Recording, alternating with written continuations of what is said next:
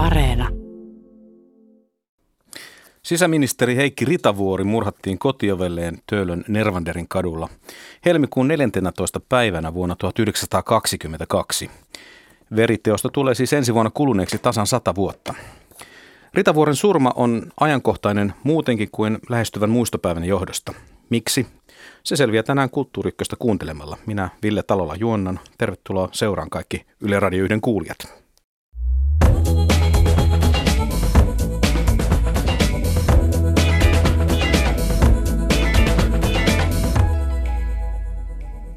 Ja tervetuloa Kulttuurikkösen lähetyksen vastikään ilmestyneen murhattu ministeri Heikki Ritavuoren elämä ja kuolema teoksen kirjoittaja, kirjailija Lasse Lehtinen.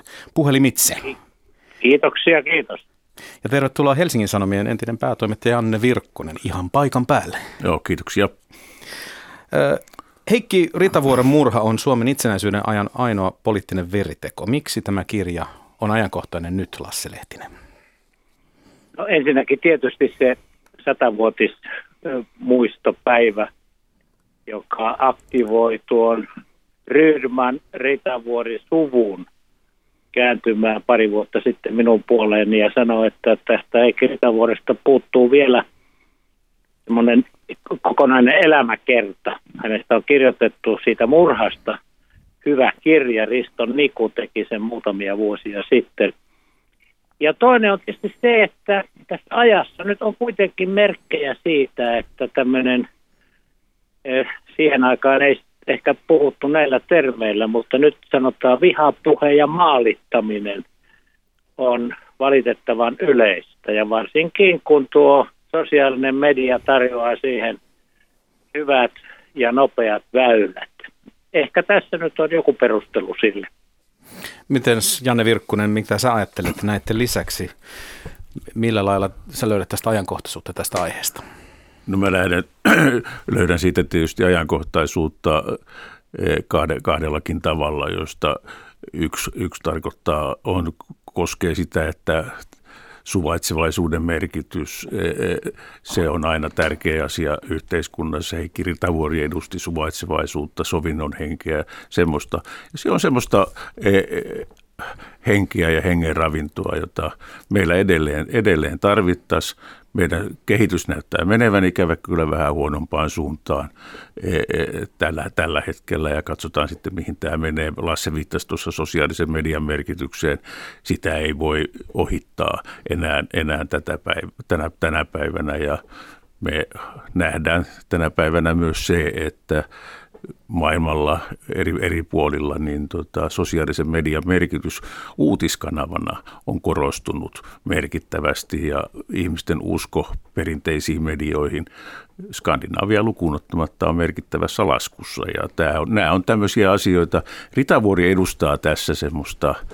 Eh, nuorsuomalaisuutta parhaimmillaan. Ja enkä mä tarkoita tätä 90-luvun Suomen nuorsuomalaisuutta, vaan nuorsuomalaista ajattelutapaa, sovittelua ja tämmöistä. Ja tässä mielessä hän on aina ajankohtainen hahmo ja siksi on hyvä, että hänen elämä, elämä, elämä, elämänsä on, kerrotaan muutakin kuin se murha, kerrotaan se yhteiskunnallinen tilanne, missä, missä maa oli ja se, hänen elämäntarinansa sovitetaan siihen yhteiskuntakehitykseen, joka Suomessa oli 1900-1910-luvulla ja aivan 20-luvun alussa. Sitä paitsi aina tarvitaan hyviä historiakirjoja ja, niitä, ja, niitä, ja tämä, tämä edustaa semmoista. Ö, käydään läpi Heikki Ritavuoren elämää myös, mutta otetaan nyt päällimmäisenä tämä asia, mistä hän nyt historiaan ikävällä tavalla on jäänyt. Eli hänet tuli, hän tuli surmatuksi helmikuun 14. päivä vuonna 1922.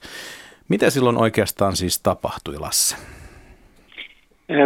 Hän oli toista kertaa sisäministerinä Suomen hallituksessa ja Suomi oli solminut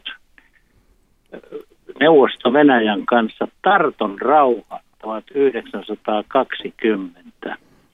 Ja silloin se oli hyvin kiistanhallainen rauha, vaikka se nyt sitten niin kuin Neuvostoliiton, neuvosto kanssa solmituista rauhoista, niin on toistaiseksi ollut meille edullisin. Mutta silloin siinä tuli suuria intohimoja, koska siinä rauhassa kaksi suomalaista kuntaa annettiin neuvosto ja Suomi sai Petsamon, eli tien jäämerelle siitä sitten vaihtokaupassa.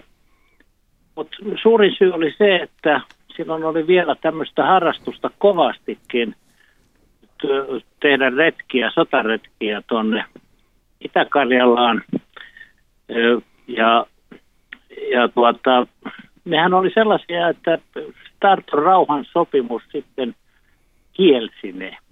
Ja, ja hallituksen tehtävänä ja varsinkin sisäministerin tehtävä on sitten pitää järjestystä maassa ja ja kun Ritavuori teki sen, jälkikäteen arvioituna hän ei tehnyt mitään kummallista eikä mitään omavaltaista eikä laitonta, mutta se suututti nimenomaan suomalaisen äärioikeiston. Siis nämä aktivistit, jotka olivat, aktivistit syntyvät itse asiassa jo 1200-luvun lopulla, kun alkoi nämä tunnetut sortokaudet, jossa emämaa Venäjä alkoi sortaa Suomea.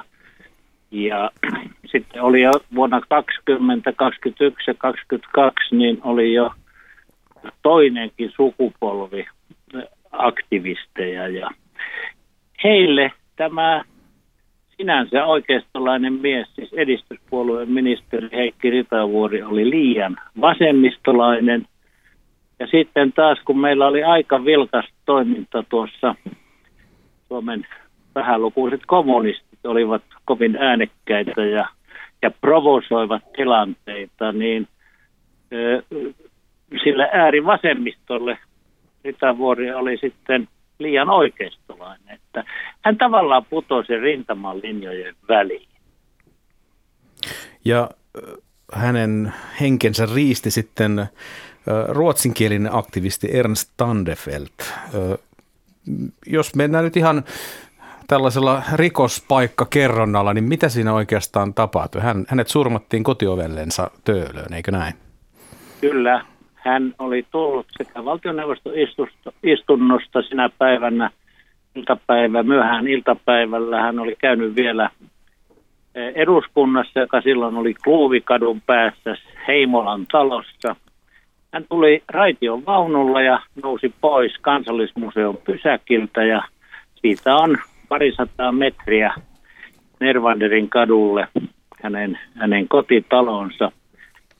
Tämä suomenruotsalainen aatelismies Ernst Tandefelt oli tuttu näissä aktivistipiireissä, mutta hänet oli kaiken todennäköisyyden mukaan yllytetty tähän tekoon. Ja yksi suurista yllyttäjistä oli Hufvudstadsbladet ja, ja muukin ruotsinkielinen lehdistö, jotka, jotka tosiaan vainosivat kirjoituksillaan ja tuota, Ritavuorta ja, ja enemmän tai vähemmän avoimesti sanovat, että, että tuota, tämän miehen tällaisen miehen paikka ei ole Suomen hallituksessa eikä varsinkaan sen sisäministerinä. Tannefelt tuli sitten aseen kanssa. Hän oli väijynyt jo pari päivää aikaisemmin, mutta lykännyt sitä tekoansa. Hän käveli Ritavuoren taakse. Oli sen verran hermostunut, että ensimmäinen laukaus laukesi hänen pomppansa taskussa ja osui hänen omaan reiteensä, mutta hän sitten siitä ponnisti muutaman askeleen ja ampui sitten laukauksia Ritavuoren selkään. Ja ministeri, sisäministeri kaatui selälleen siinä oman, oman kotirappunsa edessä. Sillä oli silminnäkijöitä ja, ja varsinkin se kuultiin ne laukaukset. Ja Tannefelt oli naamioinut tämän asian sillä tavalla, että, että jos se olisi onnistunut suunnitelman mukaan, niin sitä olisi luultu kommunistien teoksi, koska hän oli sitten, vaikka hän oli aatelismies, niin hän oli pukeutunut työläisen pomppaan varta vasten ja hän oli antanut taksille, joka toi hänet sinne Dagmarin kadulle antanut ohjeet, että sitten heti tämän jälkeen ajetaan Sörnäisiin. Eli tarkoituksena oli niin kuin esittää sitä, että, että taksi kertoisi myöhemmin, että työmiehen näköinen mies tämän veriteon suoritti. No se meni osittain mönkään ja, ja niin, hän jäi jä... heti ve- joo, aivan, joo. kiinni. Tota, puhutaan vielä myöhemmin tästä Tandefeltistä ja siitä mahdollista sala- tai todennäköistä salaliitosta, joka tämän murhan takana on. Mutta tähän pohjalle voisin puhua, puhua siitä, että kuka oli Heikki Ritavuori, minkälainen henkilö hän on. Ja oikeastaan Janne, siltä kysyisin, että kuinka pitkältä Suomen historiasta meidän olisi hyvä alkaa kaivaa tietoja, jotta me ymmärtäisimme tavallaan Heikki Ritavuorta ja hänen toimintaansa poliitikkona ja, ja, ja sitten loppujen lopuksi sisäministerinä. No se täytyy nähdä se Ritavuoren tai Rydmanin suvun tausta, tämmöinen eh, yläluokkainen virkamies suku, joka ne oli usein juristeja e, ja tuota, hoiti tässä mielessä yhteiskunnassa hyvin arvostettuja tehtäviä. Ja tämmöisen virka, jälkeläinen hän Heikki Ritavuori sitten oli, ja hän on itsekin juristi asianajaja ja, ja, ja näin poispäin, hän soveltui hyvin tähän, tähän tota, tämmöiseen virkamiesjatkumoon. Ja tota, sitten kun tämmöiseen yläluokkaiseen virkamieskuntaan, niin siinähän kertyy sitten vähän maurauttakin. Ja tota, Heikki Ritavuori osti, osti, osti, osti, osti tota, itselleen maapaik- maapaikan ja tilan ja näin poispäin, että hän, hän vaurastui merkittävästi ja, ja tota, tässä mielessä hän oli tyypillinen tämmöisen tämmöisen tota, virkamiessuvun jälkeläinen ja, ja, ja se, että hän oli sitten varustettu poikkeuksellisella oikeuden tunnolla, niin se tekee, tekee hänestä mielenkiintoisen hahmon. Ja tuon Lassen kirjan ja muun kirjallisuuden perusteella, niin että voisi sanoa, että aika kulmikkaan olonen kaveri, eikä nyt aivan, aivan kuoliaksi naurattaja, tai miten sen nyt sitten sanoisi, niin tota, että puoli tosikoltaa minusta vaikuttaa. Sama, sama kuva syntyy minulle, Lasse, kirjastasi.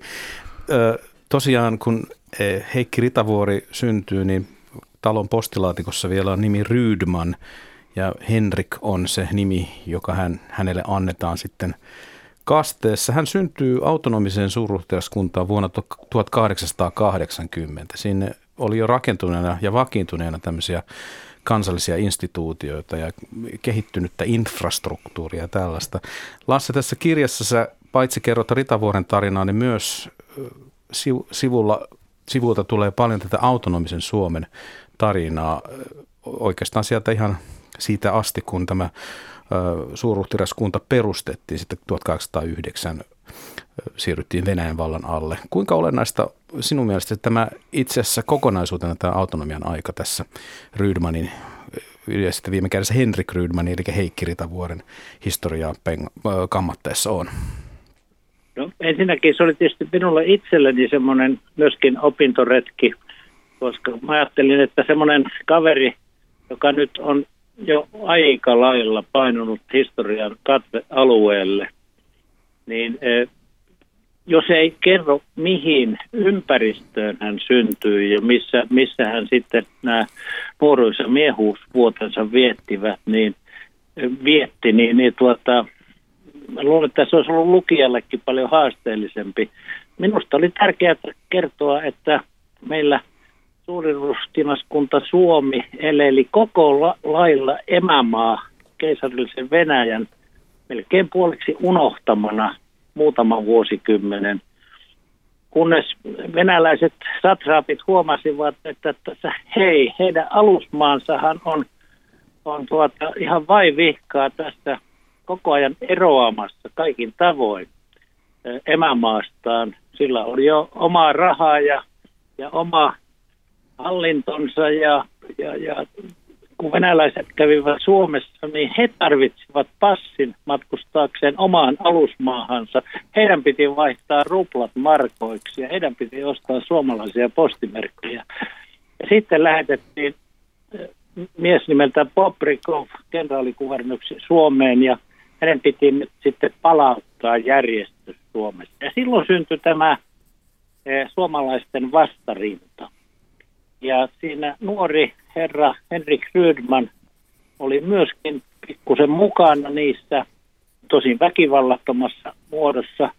Ja hänen tulevan vaimonsakin, Katri Steenbeck, oli näissä puuhissa mukana. Mutta sitten suomalaiset alkoivat keskenään riidellä siitä, että minkälaista vastarintaa tehdään. Tehdään aktiivista, ihan niin kuin asein, käytetäänkö salamurhaa aseena vai ollaanko myöntyväisyyslinjalla, että toivotaan vaan parasta ja, ja, ja toivotaan, että Venäjä nyt sitten, niin kuin tuo meidän prokuraatto, prokuraattorimme Soisalon Soinin, joka myös murhattiin, niin hän sanoi, että, että Venäjän sortamanakin alusmaa Suomi elää paljon parempaa elämää kuin itse emämaa. Mutta suomalaiset rupesivat sitten riitelemään keskenään tästä ja sehän huipentui sitten nämä riidat siitä siis, että miten me suhtaudumme Venäjään sitten heti kun oltiin itsenäistytty, eli saatiin aikaiseksi sisällistä sotaa suomalaisten kesken. Mutta oli kaikki sitä samaa, sitä historiallista jatkumoa. Ja se oli, minun mielestä oli tärkeää kuvata siinä tämän Heikki Ritavuoren elämän taustaksi. Suomi-niminen periferia tosiaan Venäjän keisarin alaisuudessa, mutta autonomisena suurruhtiraskuntana, niin ymmärtääkseni oli niin, että monta vuosikymmentä suomalaisten tätä suomalaisuusaatetta katseltiin sillä hyvän tahtoisen lempeästi ja alentuvasti alaspäin, että suhnat siellä nyt omaa pikkukulttuuriansa kehittävät ja jotenkin salavihkaisesti pääsi syntymään tämmöinen valtiohallinto ja rakenteet, jossa, jossa paljon oli valmiina. Mutta tosiaan ensimmäinen sortokausi alkaa 1899 ja Henrik Rydman oli silloin 19-vuotias. Hän kauhisteli nuorena miehenä niitä puheita, jossa avoimesti puhuttiin, että Bobrikov olisi pitänyt, tai Bobrikov pitäisi tappaa, että tämä se poliittinen ikään kuin hyväksyttävä toimintalinja. Miten Janne Virkkunen sä näet tätä nuorta Heikki Ritavuorta tässä kohdassa, kun, kun, kun tämä sortokau, sortotoimenpiteet alkaa tässä vaiheessa ja, ja venäläiset ovat havahtuneet siihen, että täällähän elellään miten sattuu Venäjän laista piittaamatta? No minusta se on aika johdonmukainen kuitenkin se Heikki Ritavuori tässäkin kohdassa, että ei hän edusta mitään ääriajattelua e, e, tota, millään muotoa tässä. Että, tässä nyt kannattaa tässä, näissä historia-asioissa kuitenkin muistaa, että tämä suojasää, joka Suomessa vallitsi, niin se alkoi e, Nikolai ensimmäisen kuoltua ja Aleksanteri toisen noustua valtaistuimelle. Ja sitten se kääntyy huonompaan suuntaan, kun Aleksanteri toinen murhataan. E, ja siitä alkaa sitten tämä e, toisenlainen kehitys, joka lähtee huipentumaan sitten tämän aivan, mielestäni aivan torvin Nikolai toisen aikana. Ja, ja tuota, mutta tähän Ritavuoreen, Ritavuoreen liittyen, niin tota, ei, ei, ei en, en mä kuitenkaan näe, että hän olisi edustanut mitään ääriajattelua suhteessa Bobrikovinkaan, koska se oli vastoin hänen hänen mun mielestä yhteiskunnallista vakaumustaan, joka kehittyi sitten tässä, tota, tietenkin se alkoi kehittyä vasta äh, siinä vuosituhannen vaihteessa ja tota, sitten se lähti ja se on hyvin johdonmukainen. Se Heikki, Heikki Ritavuoren taival sitten, että, että tota, sitten kun hän aloittaa valtiollisen toimintansa äh, eduskunnassa ja, ja näin poispäin, niin se on, se on kaikki, se on hirveän johdonmukainen tarina.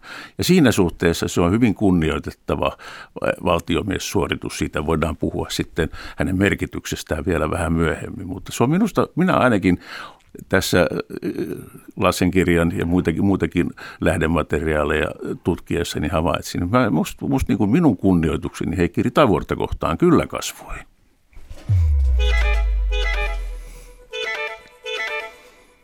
Tämä ohjelma on Yle Radio 1 Kulttuuri 1. Me puhumme itsenäisen Suomen historian ainoasta valtiollisesta murhasta ja surmansa saaneesta sisäministeri Heikki Ritavuoresta. Hänestä julkaistiin pari viikkoa sitten kirja Murhattu ministeri, joka kirjoittaja Lasse Lehtinen on keskustelemassa siellä puhelimen päässä samoin kuin äsken äänessä ollut Helsingin Sanomien entinen päätoimittaja Janne Virkkonen. Minä Ville Talolla juonnan. No Ritavuori, Henrik Rydmanista tuli Ritavuori. Liittyykö tähän jokin tarina ja oikeastaan tekisi mieli kysyä, että liittyykö jokin tarina hänen kohtalonsa liittyen siihen, että hän suomentaa nimensä? Oliko se ylimääräinen yllyke nimenomaan ruotsinkieliselle aktivistille ryhtyä tähän veritekoon? No se oli yksi, tietenkin yksi tämmöinen punnus lisää siihen hänen syntisäkkiinsä. Että muita olivat se, että hän oli ollut tasavaltalaisuuden kannalla. Ja aika moni näistä suomen ruotsalaisista varsinkin oli monarkista ja ajattelutavalta sitten viimeistään punakapinan jälkeen. Sitten oli vielä tietysti sekin kysymys, että, että tuota, hän oli tätä, halusi kunnioittaa Tarton rauhan ehtoja ja panna ö, suojeluskunnat ja poliisin sisäministeriön alaiseksi niin, että se noudattaisi hallituksen käskyjä eikä olisi itsenäinen elin. Siinä oli monta syntiä, mutta kyllä tämä Suomen mielisyys oli, oli yksi niistä aivan taatusti. Ja suvussakin se aiheutti närää. Hän, hän isällensä jo aikaisemmin, muutama vuosi aikaisemmin ehdotti kirjeessään, että hän, hän kyllä taittaa suomentaa nimensä. Ja isä pyysi, että älä nyt sentään, että onhan se hieno nimi tuo Rydman. Ja sukulaiset olivat sitten kun se tapahtui, niin eli Snellmanin syntymän satavuotispäivänä, jolloin oli tämmöinen suuri, suuri nimi, nimien suomennos aalto Suomessa. Ja sitten kun se tapahtui, niin oli, sieltä löytyy kiukkuista kirjeenvaihtoa Rydmanin suvun puolessa, jossa tämä pidettiin lapsellisena touhuna. Että kyllä se Heikki, Heikki on niin lapsellinen, että tämänkin se meni tekemään. Ja sitten vielä, kun eh, tämä Rydmanin suku, sillä oli myös maaomaisuutta ja vaurautta ja, ja tuota, su, suvun suurimman kartanon mailla oli torppa nimeltä Ritavuori, niin sehän oli aika selkeä niin kuin keskisormen nosto tälle maanomistuspuolen tai suvun maanomistajille. Että kyllähän myöskin, hänellä on taito myöskin ärsyttää ympäristöänsä tällä Heikillä. Pikku provo siinä kuitenkin, Janne. Joo, mä olisin tähän vaan liittänyt tähän, tota, tässähän on kyseessä ensimmä, yli, nimien ensimmäinen suomalaistamisaalto, ja tämä on hyvin kiinnostava tämä yhteys tähän Snellmaniin, että koska eh, Snellma, Snellmanin su, suvussahan tota, tapahtui jakautuminen niin, että sinne, sinne tuli virkkusia, eli Snellmanit vaihtoi Suomen siis sukunimensä virkkuseksi, ja heistähän tunnetuin on Paavo Virkkunen, e, e, josta sitten, sitten, sitten, sitten tuli huomattava valtiopäivämies ja e, e, näin poispäin. Mutta että tämä oli tämmöinen, e, se oli osa suomenmielisyyden kasvamista ja tämä, nämä nimenvaihdot kuulu tähän ja hei, tämä Rytman Ritavuori, se on osa tätä isoa kehitystä. Ritavuori oli si- siinä mielessä myös jollakin lailla oman polkunsa kulki, että hänen appiukkonsa oli, oli siis kirkkoherra Ulvilassa, tuota, kun nimen jostakin keksin, se on Karl Emil Steenbeck, niin äh, kun heidän esikoispoikansa syntyi, äh, eli Jalmari, niin hän taisi olla ensimmäinen, joka tällä Ritavuori-nimellä sitten kastettiin, mutta oli hieman vääntöä siitä, että kastetaanko ylipäätään ja, ja ukki sitten työntyi väkisin paikalle kutakuinkin kastamaan lapsen. Ja sehän nyt ei ollut siihen maailman aikaan ollenkaan sellainen keskustelu, että kastetaanko lapsia vai ei, että totta kai kastetaan, mutta Ritavuori oli tässäkin kohdassa jotenkin oman, oman polkunsa kulkija. Mutta äh, saat tätäkin Lasse kommentoida ja Janne sinä myös, mutta oikeastaan tekisi mieli kysyä, että missä kohtaa sitten Ritavuoren poliittisen uran kannalta alkaa hänen tähtensä nousta? Yksi komme, no, sano vaan. Niin, kom, joo. Janne kommentoi sitä usko, Joo, mä, mun piti juuri, juuri, juuri sanoa siitä, että kun tämä oli esillä siinä meidän, meidän tota, yhdessä, yhdessä paneelissakin, niin tota, on hyvin mielenkiintoista ottaa huomioon tämän uskonnollisen taustan, että Heikki Ritavuori, niin hän, hän, hän kirje, kirjeessään sitten Saksasta, kun hän lähettää kirje, kirjeen Suomeen. Jossa hän opiskeli. Niin, ja hän opiskeli, niin, e, niin tota, hän epäilee siinä, että onko tämä uskonto nyt oikein hänen juttunsa ja tota, hän kirjoita sitä niin, mutta sitä, sitä hän tarkoittaa.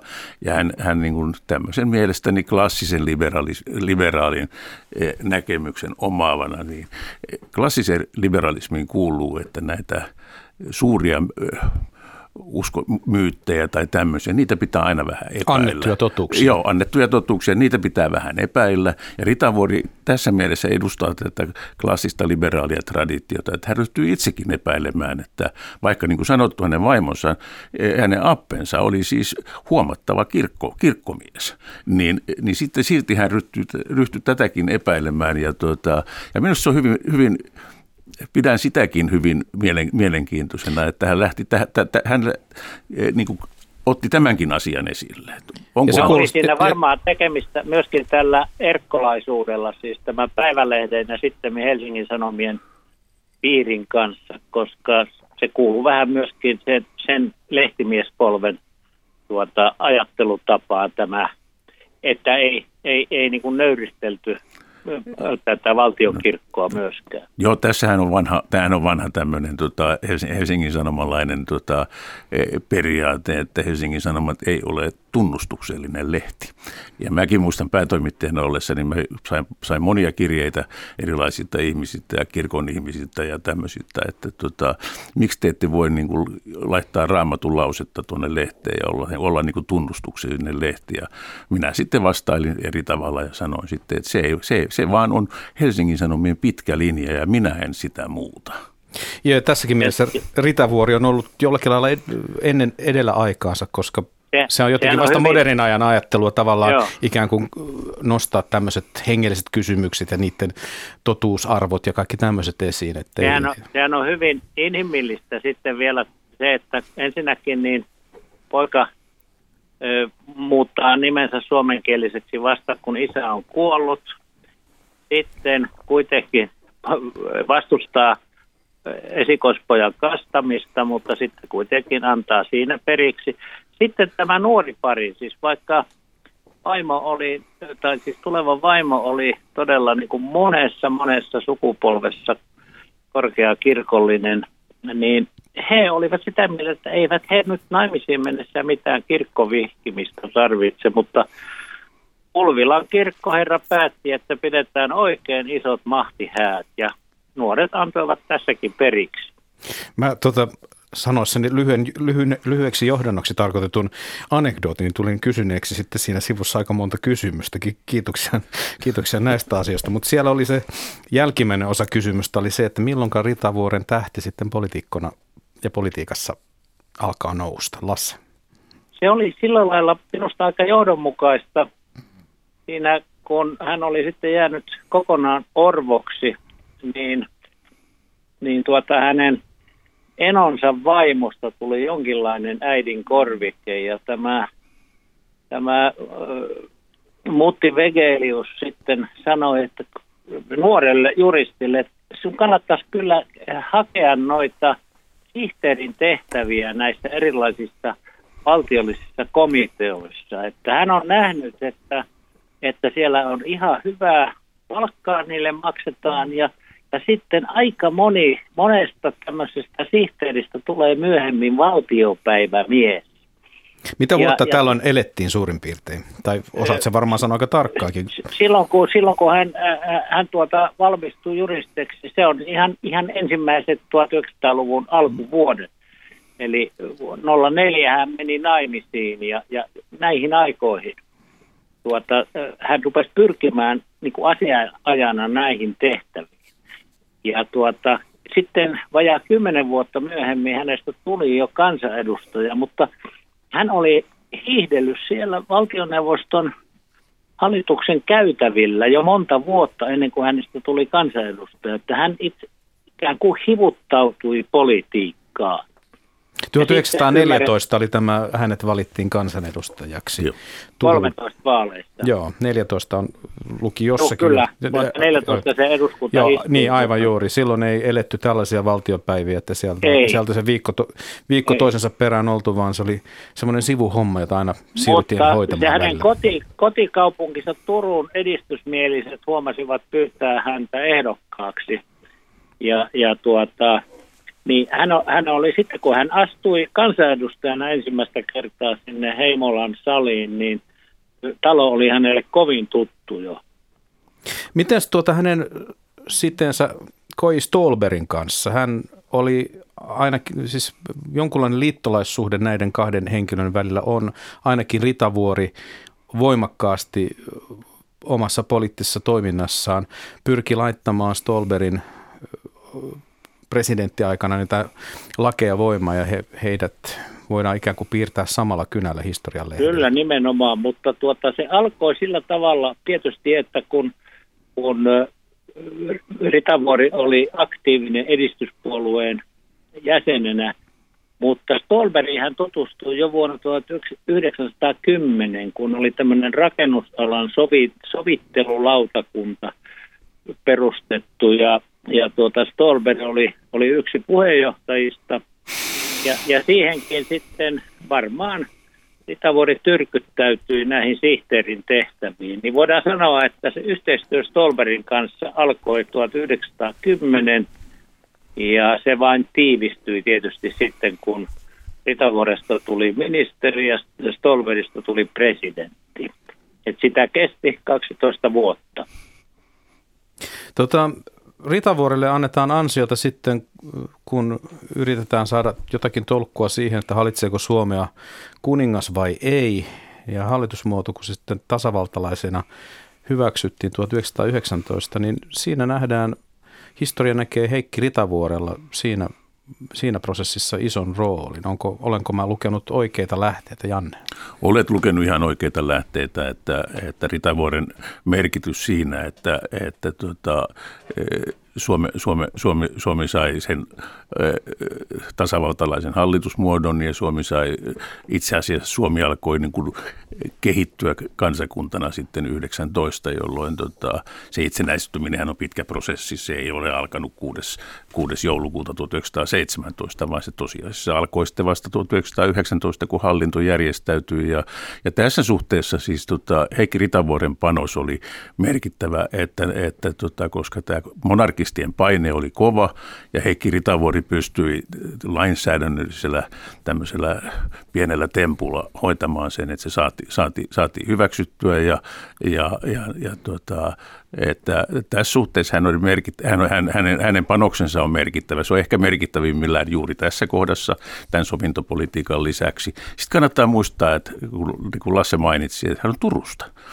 Eh, Turun merkittävin lehti oli silloin Turun Sanomat, silloinkin Turun Sanomat. Ja se Turun Sanomien omistajaporukka, ne oli näitä edistyspuolueen tyyppejä. Eli siellä oli tämä tämmöinen, eh, Helsingin Sanomissa oli tämä, nämä erkkolaiset nuorsuomalaiset, eh, Turussa oli Eh, Turun Sanomien nuorsuomalaiset ja ne, ne pystyivät niin dominoimaan sitten tätä julkisuutta siltä osin, kun se julkisuuden dominointi oli silloin mahdollista. Ja tässä suhteessa niin Ritavuodella oli merkittäviä liittolaisia ja niitä ei ollut horjuttanut ollenkaan se, että Heikki Ritavuori niin, e, tuota, e, oli puolustanut sitten punakapinan jälkeen punaisten asioiden hoitamista ja näin poispäin. Hän otti isoja poliittisia riskejä e, e, e, tota, samaan aikaan, kun järjesteltiin näitä e, hallitusmuotokuvioita ja näin poispäin, että kyllä, kyllä hänen merkityksensä on suurimmillaan tuolla noihin aikoihin. Mä tässä huomaan, että hyppäsin historiaa hieman Katse hyppää riveille. Minulla on täällä käsikirjoitus ja yritän sitä johdonmukaisesti seurata, mutta tässä tämmöinen yksi pieni episodi kansakuntamme historiasta jää vielä tämän hallitusmuodon ö, muotoilun ja, ja Stolberin kanssa liittolaissuhteen solmisen väliin. Eli tämä kansalaissota. Mitä Ritavuori tekee, kun, kun heimo, heimoveli käy toinen toistaan vastaan? Minkälainen Ritavuoren rooli oli silloin yhteiskunnassa tai siinä sodassa? Lasse ei hän, ei hän osallistunut sotaan. Hän oli suojeluskunnan, Helsingin ruotsinkielisen suojeluskunnan taisi olla jopa varapuheenjohtaja, mutta tuota, hän ei osallistunut siis valkoisella puolella rintamalle eikä, eikä muuta. Hän oli kyllä enimmäkseen Helsingissä silloin sen kolmen kuukauden ajan, kun punaiset pitivät jöötä Helsingissä. Hän, ele, hänen piti elellä aika varovasti, koska punaiset tekivät erilaisia kotitarkastuksia ja niin edelleen. Ja, mm, mutta hän tapaili siis punakapinasta syrjään jäänyttä tan, käynyt Tanneria ja, ja, ja Tannerin näitä hengenheimolaisia kyllä sen kapinan aikanakin. Ja siinä oli, päällimmäisenä oli, kun ymmärrettiin, että kyllä punaiset, aika, aika pian ymmärrettiin, että kyllä punaiset tämän, tämän häviävät, niin että miten päästään sitten takaisin järjestäytyneeseen yhteiskuntaan ja miten tämä turha verenvuodatus saataisiin niin kuin loppumaan ja ettei se ainakaan pahenisi siitä. Osittain onnistuttiin, osittain epäonnistuttiin. Kyllähän se sisällissodan jälkiselvittely oli aika rumaa myöskin. Voi tietysti sanoa, että jos punaiset olisi voittanut, niin se olisi ollut vielä paljon hirveämpää, mutta, mutta eihän se ole oikea selitys sekään. Mutta siellä hän oli Nervaririkatu 11 jo, jo pääsi ehkä käymään sitten siellä tuolla Pulkkilaharjulla Vääksyssä ainakin heti sen, sen sodan jälkeen. Hän oli muuten perheensä kanssa, siis vanhimman poikansa kanssa katsomassa, valokuvaamassa, kun saksalaiset huhtikuun puolessa välissä tulivat ja vapauttivat Helsingin punaisilta ja Etelä-Suomen. Ja sitten kun, ja, ja Mannerheimin harmiksihan se tapahtui, koska tuota, Mannerheim olisi tietysti halunnut itse voittaa tämän sodan omilla joukoillaan. Mutta sitten hän oli paikalla myöskin kuukautta myöhemmin, kun Mannerheim ratsasti kaupunkiin. Ja, ja molemmat paraatit Ritavuoren perhe katsoi ihan niin kuin siitä kadun tasalta. No tota, lehdistö, kuten tässä nyt on mainittu jo, hyvin äkkiä löysi sitten näiden tapahtuminkin jälkeen Ritavuoren ikään kuin hampaisiinsa. Ja, ja niin kuin tuossa Lasse jo ohjelman alussa ja Janne sinäkin kuvasitte, niin ilmeisesti jokaisella oli jonkunlainen syy inhota Ritavuorta. Jos ei tällaisia syitä sitten saatu suoraan tosielämästä, niin lehdistössä sitten avuksi otettiin myös parjaus, liiottelu ja vääristely. Kuinka poikkeukselliseen asemaan Ritavuori tämän lehdistön hampaisi joutumisen kannalta joutui sitten siinä 1920-luvulle tullessa. Siinä oli siis myös tämä heimo, heimosotiin liittynyt tämä itäkarjalaisten kansannousu, jossa, jossa Ritavuori puuttui sitten sisäministerinä siihen. siihen. Eiköhän tämä päätoimittajan kommentoitava asia. No otetaanpas päätimettä emeritykseltä tähän kommenttiin. No se tota, kampanja, joka Ritavuorta vastaan suunnattiin, sehän perustuu, sehän, sehän on lähtökohtaisesti enemmän, enemmän ja hurjempi, se on ruotsinkielisellä puolella. Hufvudstadsbladetin eh, linja oli aivan, aivan kauhea ja se kannattaa muistaa, että siellä oli tämmöinen sovintokirjoitus myöskin Hufvudstadsbladetissa, sen kirjoitti Jarmo Linder. Ja, e, ja tuota, hän puolusti sitä, että hei, täytyy, tähän täytyy sopia tämä meno, että tämä meno ei voi jatkua. Ja hänet, hän, hän, hänet hän karkotettiin sitten ja hän ajautui, hänen kohtalonsa oli hyvin surullinen. Mutta Heikki Ritamuori, niin e, hän, hän, hän, tota, hän nautti, nautti, nautti, nautti tota, laajaa kannatusta edistyspuolueenlaisessa lehdistössä, mutta ei sitten kokoomuksen lehdistössä, eikä mitä oikeammalle mennään, niin sitä hurjempaa se meno on, että, tuota, että kun ajattelee Suomen lehdistöhistoriaa, niin eh, meillä joku kommunistilehdistö eh, saattoi käyttää, käyttäytyikin samalla tavalla 20-luvulla eh, ja sitten esimerkiksi vielä joskus 40-50-luvulla niin tota, ne käyttäytyi samalla tavalla kuin tämä eh, kokoomus ruotsinkielinen lehdistö. Ja, tota, ja ne kyllä synnyttivät sen vihan ilmapiirin jolle sitten tämä liberaali lehdistö ei voinut mitään. Stolberhan Stolberin roolihan tässä on sitten myös iso hän, hän kirjoitti jo silloin kapinan aikana Hesarin jutun, että, tota, että tämä menee ihan hulluksi tämä touhu. E, ja, tota, ja, ja, ja hänestähän tuli sovintopolitiikan tämmöinen keulamies. Ritavuori oli hyvä kakkonen. E, ja, tota, että, et, tota, mutta täytyy sanoa, että ei näillä herroilla helppoa ollut.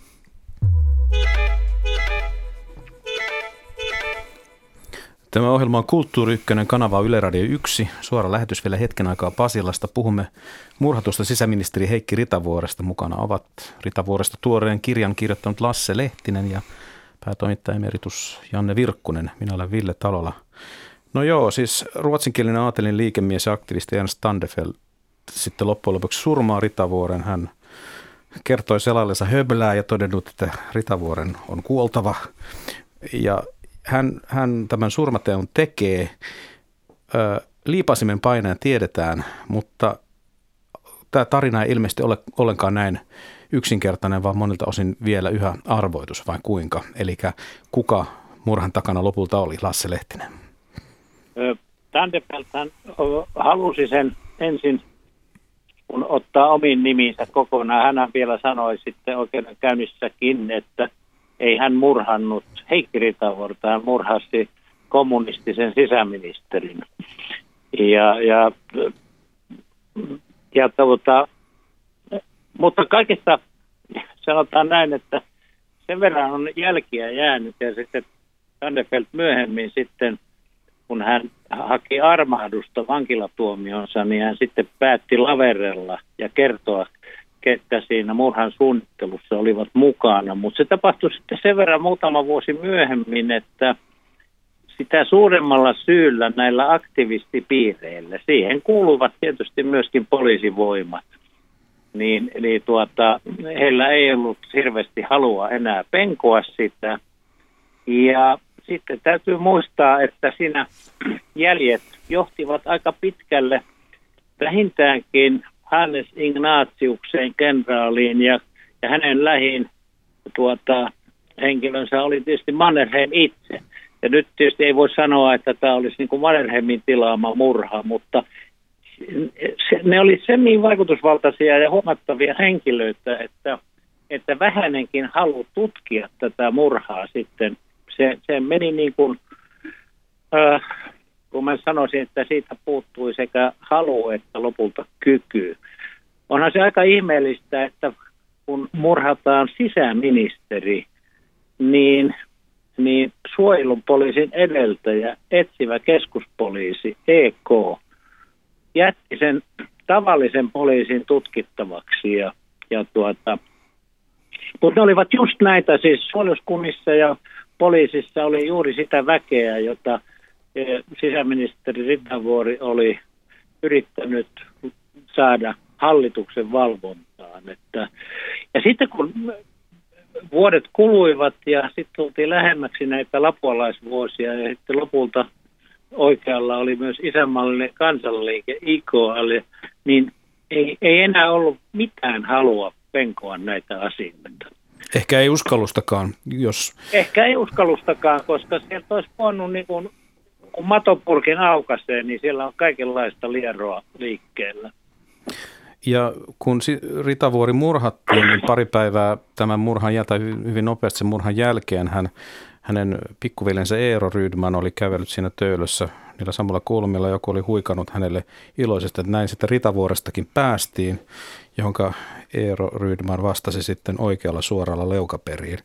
Että, että ei, tämä ei aiheuttanut sellaista kollektiivista jonkunlaista mm, ikään kuin järkytystä tai sellaista surua, mitä vastaava tapahtuma aiheuttaisi tänä päivänä joka tapauksessa riippumatta siitä, että kuka ja kuinka pidetty ihminen menettäisi Olihan siinä, siinä ajassahan oli aivan semmoisia, joita on aivan vaikea käsittää tänä päivänä, että kun Koji Stolberista oli tullut presidentti, niin siellä aktivistipiireissä ei tietenkään häntä arvostettu ollenkaan päinvastoin, niin yli 30 nuorta upseeria kirjoittaa omia, omalla nimellään presidentille kirjeen, että surmaamisen uhalla presidentti pitää erota tehtävästään. Siis otetaan se nyt, käännetään se tähän päivään, että jos nuoret majurit tuolla upserikerholla lähettäisivät nykyiselle presidentille tämmöisen kirjeen, niin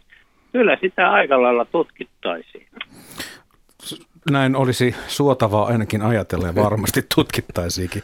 He varataan tämä ohjelman loppuaika vähän spekuloinnille. Jos olisi nyt käynyt niin onnekkaasti, että Ernst Tandefeld olisikin ampunut itseänsä jalansijaan esimerkiksi johonkin semmoiseen paikkaan, olisi hän, häneltä sen surma, surmatyön oikeasti estänyt, ja Heikki Ritavuori olisi säilynyt hengissä, niin minkälainen henkilö hän olisi ollut suomalaisessa poliittisessa kentässä? Minkälainen ura hänellä olisi ollut auki?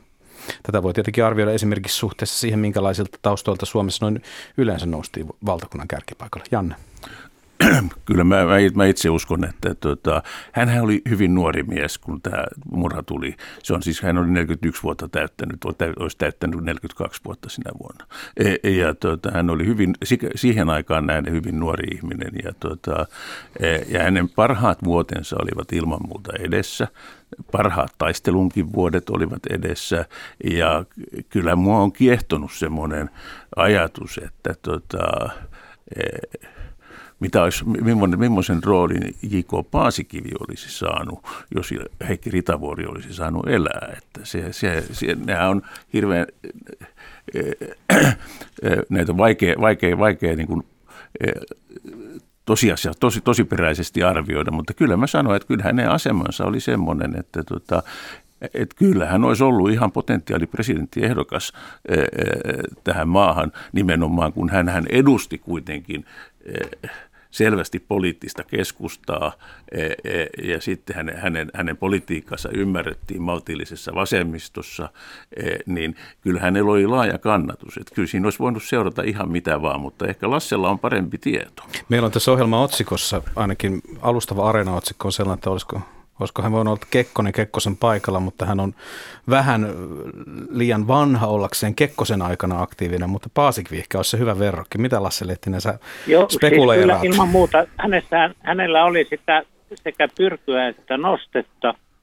Ja äh, samana vuonna, sitten vuoden lopullahan sitten saatiin tämä Lex Kallio, joka, joka nämä torppariolot ja maanomistusolot sitten – toteutti. Ja, ja siinähän kävi niin, että sitten näistä monista torppareista tuli saman tien maalaisliiton tu, tuki-ihmisiä, siis liittyivät joukolla maalaisliittoon, koska nyt omistivat maata enemmän tai vähemmän. Ja silloin jo Ritavuoren eläessä maalaisliiton lehdethän eivät osallistuneet tähän viha, vihakampanjaan, koska kyseessä oli tasavaltalainen keskitien kulkija Ritavuori. Ja Ritavuori niin, oli itse il, ajanut vahvasti myös sitä, että tätä torpparikysymystä nimenomaan, nimenomaan, nimenomaan että tuota, siinä sitten voisin vain kuvitella, että siinä hallituksessa sitten vuonna siinä punamulta hallituksessa, Kajanderin hallituksessa 37-39, niin siinä väittäisin, että siinä olisi ollut Ritavuori ainakin yksi ministereistä jollei sitten jopa pääministeri. Että pääministeri Ainesta oli ilman muuta ja, ja, ja kaikki nämä ominaisuudet, siis pyrky ja noste ja sitko, nämä kolme ominaisuutta, mitä politiikassa tarvitaan, niin ne hänellä oli. No, me aluksi puhuttiin myös tästä teemasta, joka tähän viimeiseksi nyt otan, sadan, vuoden, sata vuotta, sadan vuoden takaiseen maailmaan, tulihan se sieltä sadan vuoden takaiseen maailmaan. Siihen ei ole ihan yksinkertaista vetää mitään paralleelia, mutta jos kuitenkin yritetään, Heikki Ritavuori oli monella tavalla tämmöisen vihapuheen ja maalittamisen uhri, niin kuin tässä todettiin jo. Lasse Lehtinen, kun sä teet tätä kirjaa, niin koitko sä usein jonkunlaisia semmoisia samanlaisuuden väläyksiä tämän päivän poliittisen keskustelun kanssa, kun sä tätä asiaa ja aihepiiriä tutkit? Kyllä ihan välttämättä, välttämättä niitä tuli siinä. Ja, ja sanotaan nyt näin, että tämän päivän Suomen eduskunnan kyselytunti heikoimmillaan alkaa ikävästi muistuttaa niitä puheita, mitä silloin sata vuotta sitten pidettiin. Että, että kyllä tässä tämmöinen tämmöinen déjà vu ilmiö, kyllä sen aisti ihan, ei, ei, ei tarvitse kovin suurta mielikuvitustakaan käyttää. Historiasta olisi opettajaksi siis meille. No ainakin pitäisi niin kuin nähdä, että mihin tämmöinen kehitys pahimmillaan voi johtaa. Kiitoksia keskustelusta kirjailija Lassi Lehtinen ja päätoimittaja Janne Virkkunen. Minä Ville Talola olin juontaja. Nyt meidän täytyy lopettaa. Hyvät kuulijat, te olette kuunnelleet Kulttuurikkösen suoraa lähetystä Helsingin Pasilasta kohti, sillä lähetys on kuultavissa kokonaisuudessa myös Yle Areenasta kaikkien Kulttuuri Ykkösen jaksojen tavoin. Tänä päivänä lähet, ääni, tänään lähetystar- lähetyksen äänitarkkailijana, tuli sekin titteli sieltä, oli Marko Vierikko ja tuotteena Kulttuuri on Olli Kangassalo. Tulkaa kuulijat mukaan huomenna jälleen tähän samaan aikaan Kulttuuri Ykkösen viikon päättävän kisastudion pariin. Jätin tähän ihan vähän aikaa. Juontovuoro nimittäin huomenna jatkuu minulla ja yksi aihe, mistä keskustelemme huomenna on Tamminiemen pesäjakajat kirja. Se täyttää 40 vuotta. Janne Virkkunen, miltä tämä aihe kuulostaa Kulttuuri Ykkösen kisastudion aiheena sinun korviisi? Se on erittäin, se on erittäin hyvä aihe, koska se kytkee, kytkee tota Suomen, Suomen kehit, kehit, kehit, kehityksen, kehitystä 70-luvulla, 80-luvun taitteessa Urho Kekkosen pitkän valtakauden päättyessä. Niin siinä käsitellään, se antaa mahdollisuuden käsitellä sellaisia meidän historiakehityksen semmoisia vähän varjoisampiakin puolia, joita on aika paljon.